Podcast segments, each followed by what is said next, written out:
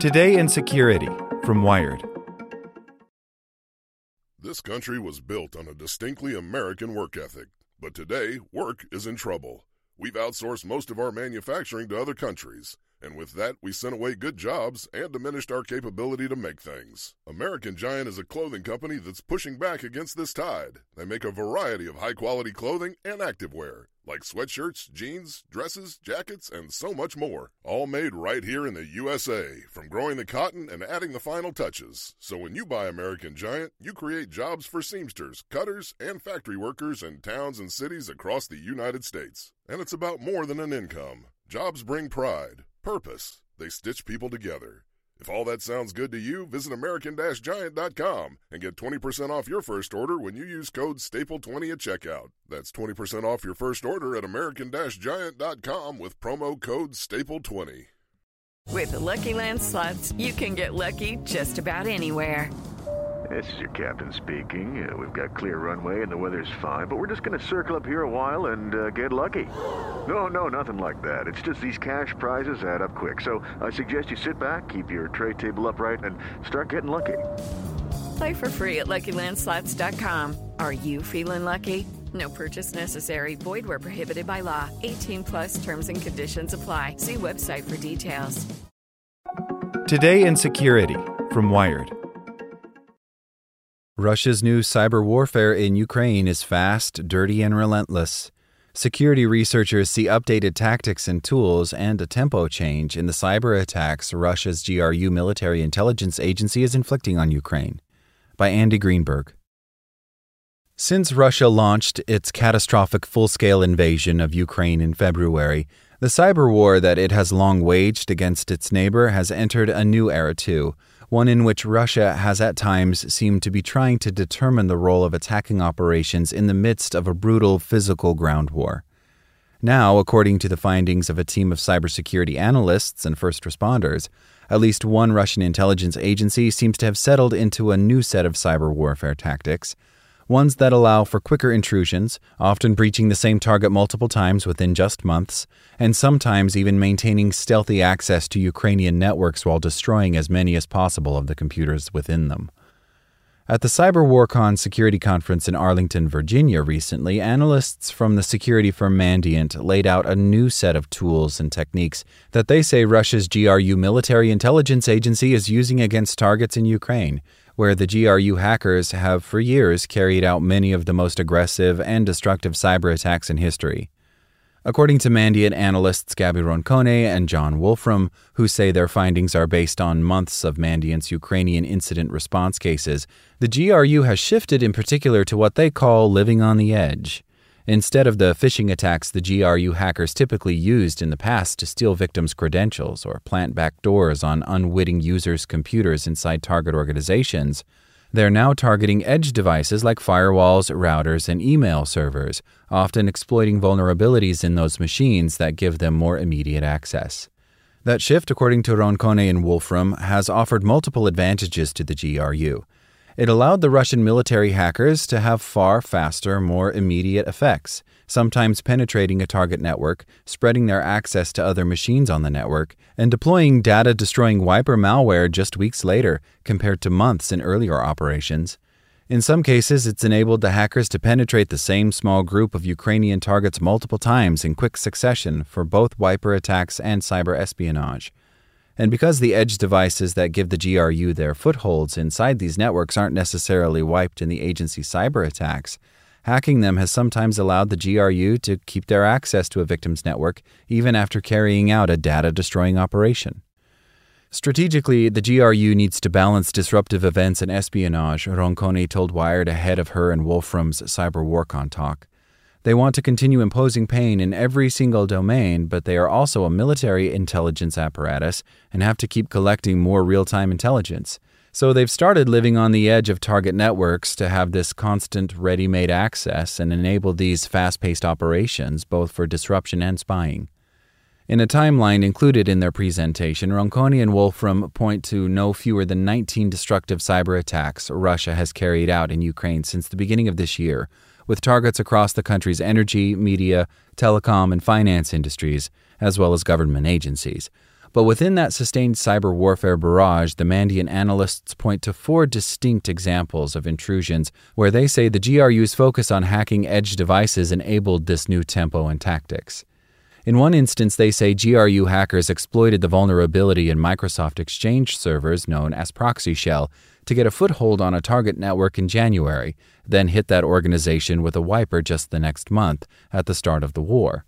In another case, the GRU intruders gained access by compromising an organization's firewall in April of 2021. When the war began in February, the hackers used that access to launch a wiper attack on the victim network's machines, and then maintained access through the firewall that allowed them to launch another wiper attack on the organization just a month later. In June 2021, Mandiant observed the GRU return to an organization it had already hit with a wiper attack in February, exploiting stolen credentials to log into its Zimbra mail server and regain access, apparently for espionage. And in a fourth case, last spring, the hackers targeted an organization's routers through a technique known as GRE tunneling that allowed them to create a stealthy backdoor into its network, just months after hitting that network with wiper malware at the start of the war. Separately, Microsoft's Threat Intelligence Center, known as MSTIC, revealed recently yet another example of the GRU launching repeated attacks on the same Ukrainian targets. According to MSTIC, the hacker group it calls Iridium, more widely known as the GRU hacking unit Sandworm, was responsible for prestige ransomware attacks that hit transportation and logistics targets in Ukraine and Poland from March to October of this year. MSTIC notes that many of the victims of that ransomware had earlier been hit with the wiper tool Hermetic Wiper just before Russia's February invasion, another piece of data destroying malware linked to the GRU. The GRU, Roncone and Wolfram point out, have certainly targeted edge devices before this new phase of the agency's cyber war in Ukraine. In 2018, the agency's hackers infected more than half a million routers worldwide with malware known as VPN Filter, and they similarly attempted to create a botnet of hacked firewall devices that was discovered just ahead of Russia's Ukraine invasion in February. But the Mandiant analysts argue that only now are they seeing that hacking of edge devices used to accelerate the agency's pace of operations and to achieve persistence inside networks that lets the GRU pull off repeated intrusions against the same victims.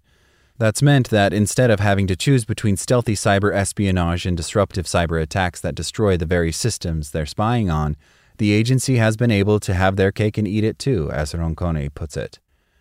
Ukraine's own cybersecurity agency, known as the State Services for Special Communications and Information Protection, or SSSCIP, agrees with Mandiant's conclusion that Russia has quickened its pace of cyber operations since the start of the war in February, according to Victor Zhora, a senior SSSCIP official.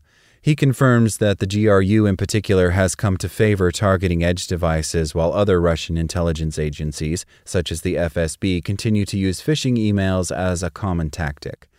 But he argues that the examples of repeated wiping of the same organization in quick succession, or a wiping attack followed by an espionage operation against the same target, remain relatively rare.